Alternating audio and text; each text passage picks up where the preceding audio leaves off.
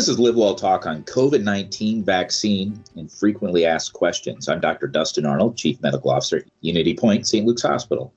As the COVID vaccine rollout continues and becomes available to more people, questions are surely to arise. Returning the podcast today is Dr. Nate Brady, physician at St. Luke's Workwell Solutions. He's joining by audio today. Dr. Brady has been heavily involved in the planning and rollout of the COVID vaccine for the St. Luke's team members and joins me today to discuss what he's seen as far as the most frequently asked questions, uh, as well as to dispel some myths, perhaps. Uh, and uh, I, am looking forward to this. Welcome back, Nate. Yeah, thanks a lot, Dustin. I appreciate you having me on. It's important that we get the word out about uh, how how well things are going. Actually. Yeah, you know, I think uh, first of all, the the timeline that they got the vaccine to market multiple companies is really impressive. And I and I've said on other podcasts, I think this will be looked back as uh, momentous uh, in the annals of medical history. But uh, talk talk about uh, what, what what you're seeing as far as uh, side effects uh, to the shot, and what you've heard from patients and and staff members, as well as the safety of the vaccine.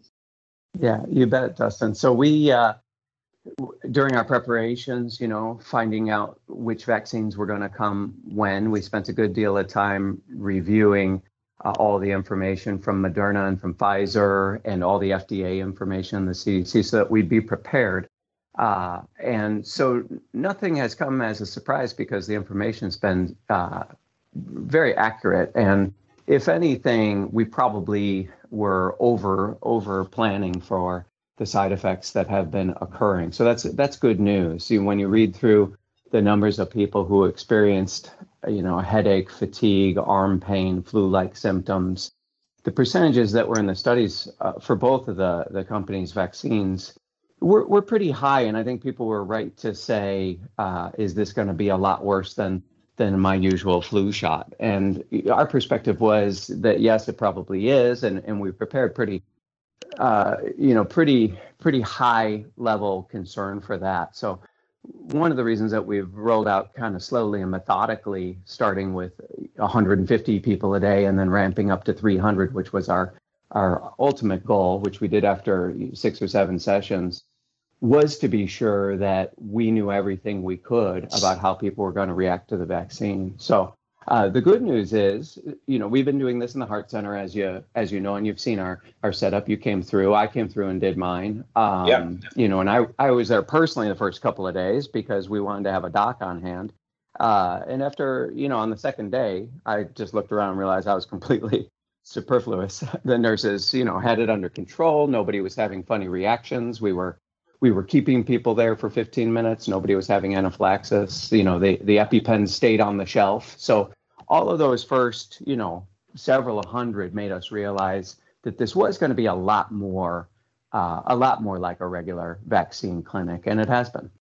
You said you're up to 300 a day. What what do you think the maximum is that you can handle? Not that I'm going to commit you to it, just curious.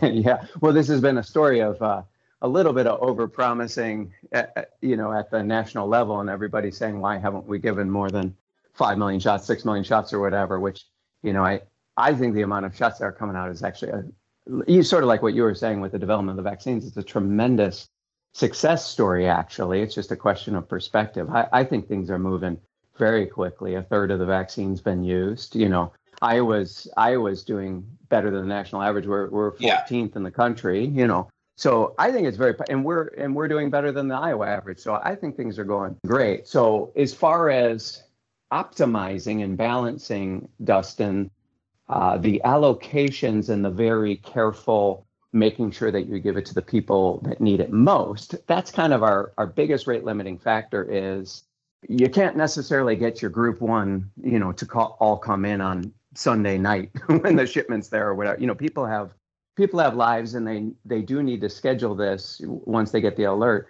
It takes a few days you know for people to work through it. And there's some very enthusiastic people who probably would stay up all night but you know the the sort of the normal response is to find out you're you're a candidate to do the online setup that you need to do and schedule an appointment at the next convenient time which is you know sometimes it's next day but sometimes because of work schedule or whatnot a person might go three days out. So one of the reasons that this is still going to be a controlled burn for a while is that you know people are humans and they have complicated lives and they don't necessarily not everybody in the next thousand that you invite uh, is in that most enthusiastic group. So i would say one of the things that we learned throughout this was to always be sort of one you know there's those phases 1a 1b 1c but we even have multiple tiers within those phases. And what we right. realized pretty quickly was to sort of scale up and always be dipping into the next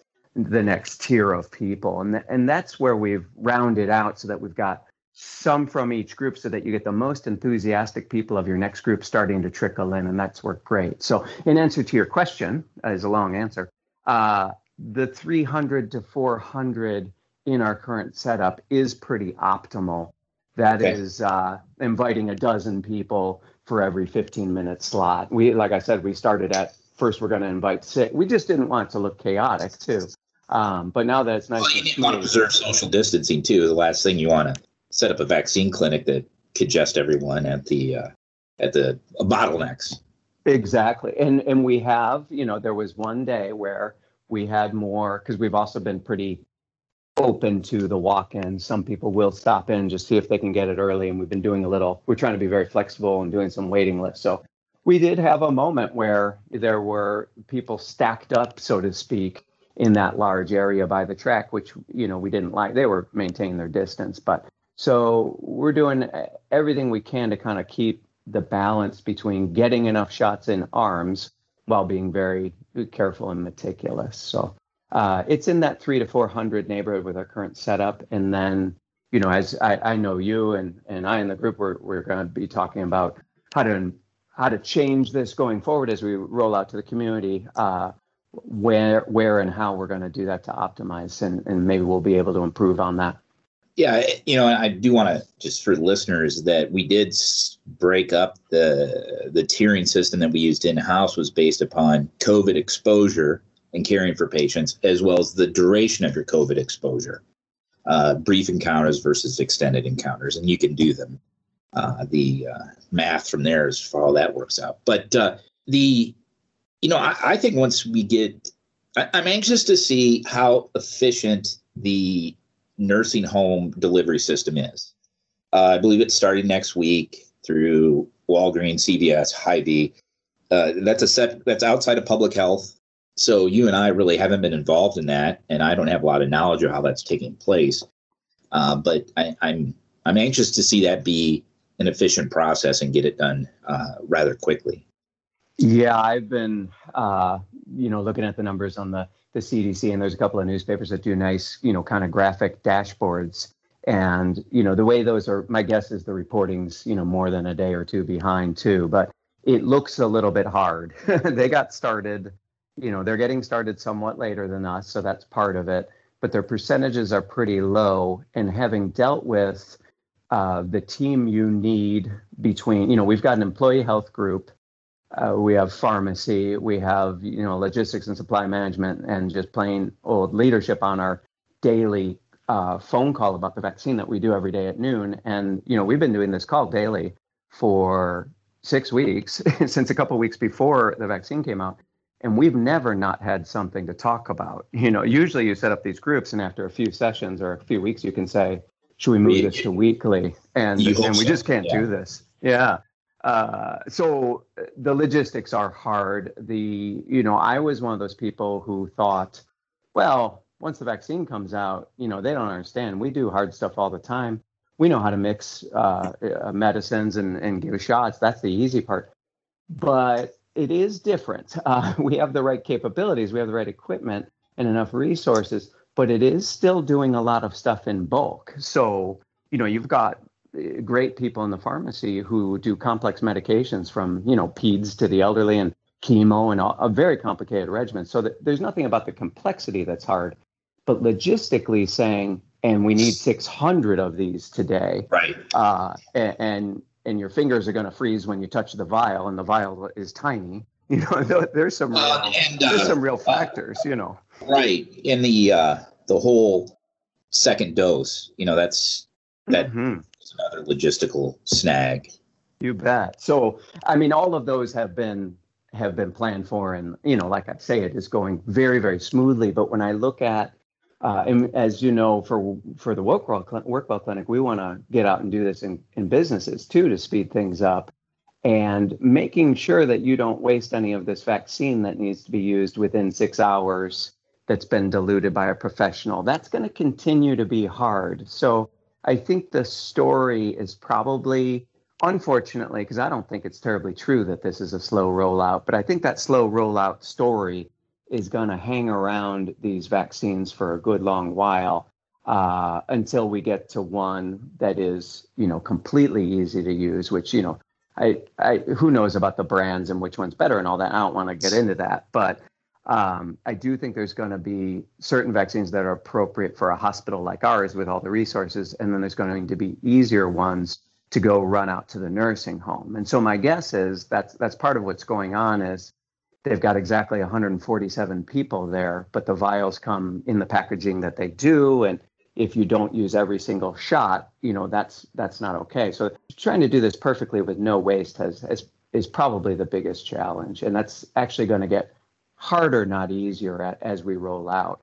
On the plus side, we're going to be more experienced and we're going to know what the right workarounds. You know, one of the things we discovered is that you need to have both walk-ins and a waiting list to make sure that your numbers right and, and a, a, midday check to make sure that your numbers are right at the end of the day. And that that's something that we'll take uh, going forward and we'll make sure that we have a pharmacy partner that can work with us on that so that by noon we say hey there's going to be 120 more and then we got to keep it at that. So right uh, right. a lot of challenges but solve so, solvable challenges.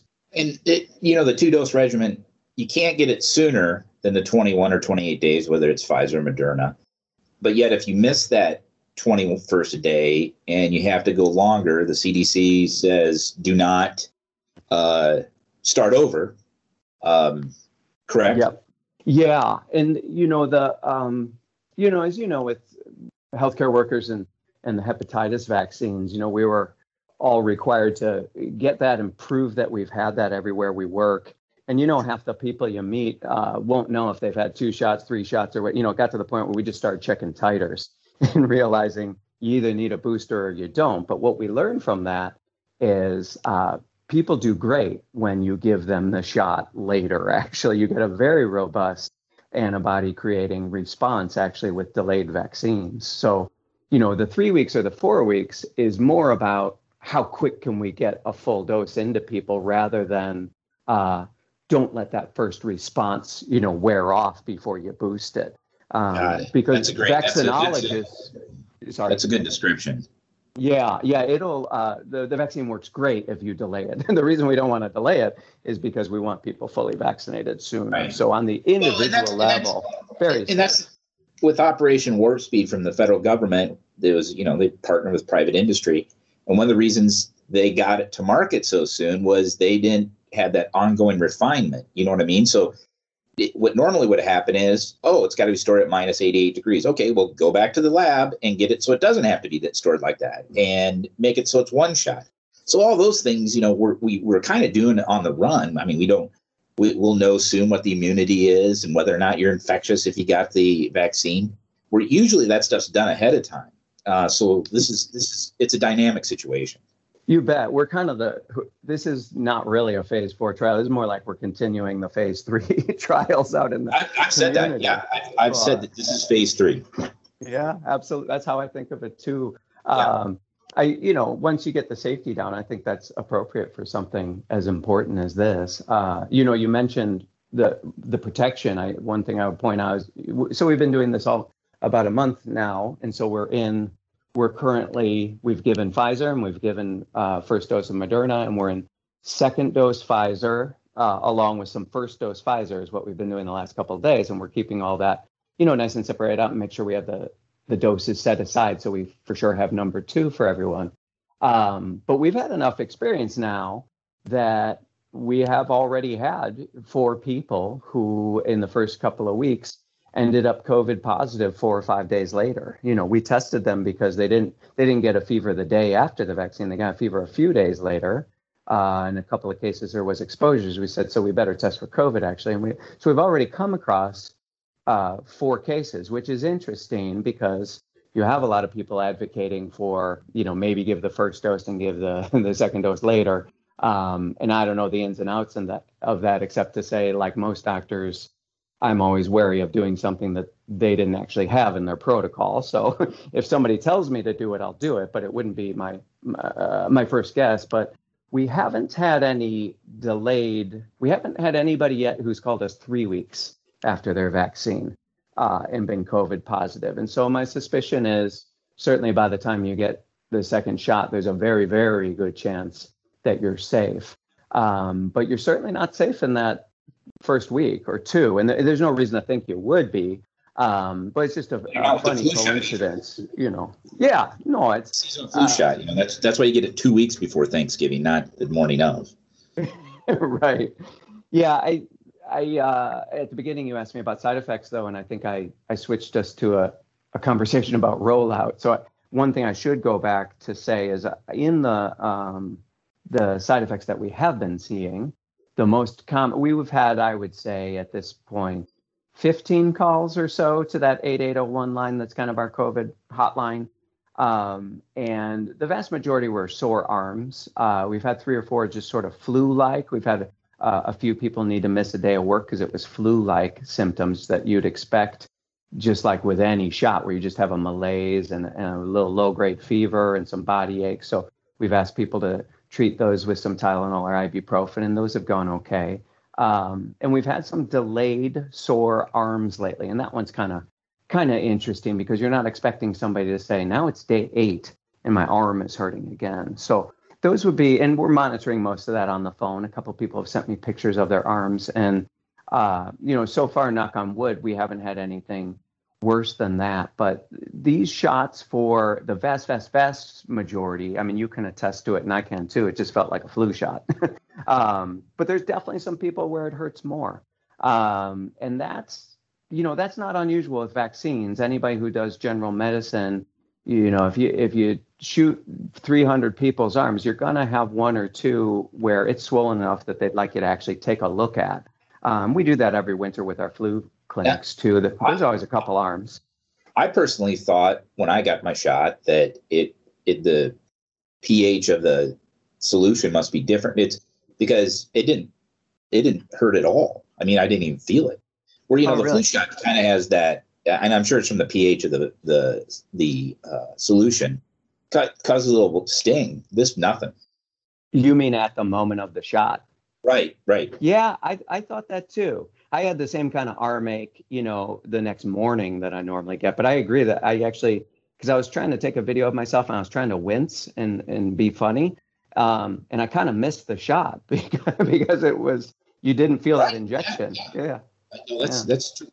And it, of interest, I had the same nurse that gave me my flu shot gave me my first dose. so it so it's there's some consistency. There. This is a controlled trial you're running. Yeah, one person so I'll publish it. I'll publish it. Uh, on the on the warnings on the on the shots though the the thing that I want to reiterate for the for the healthcare workers they'll probably listen to this is we do know that since you get your immune response ramped up by the first shot that the second shot is more likely to cause those side effects so I, I expect if we were to talk again you know in a month I might say I saw a few more interesting things. Certainly, the arm pain is pr- going to be worse with the 2nd I've shot. had one one physician that had a fever and chills through the night, felt really rather quite ill, uh, but then was fine the next day. Uh, mm-hmm. So I, I, I am aware of one on the second dose. Well, Nate, this is really great information. Thanks for taking the time. I know you got a busy uh, busy schedule with the vaccine rollout as well as your other duties. Again, this is Dr. Nate Brady joining audio today. He's a physician at St. Luke's Workwell Solutions. For more information, visit unitypoint.org. Thank you for listening to Live Well Talk On. If you enjoyed this episode, don't forget to subscribe. And if you want to spread the word, please give us a five star review and tell your family, friends, neighbors, strangers about our podcast. We're available on Apple Podcasts, Spotify, Pandora, or wherever you get your podcast. Until next time, be well.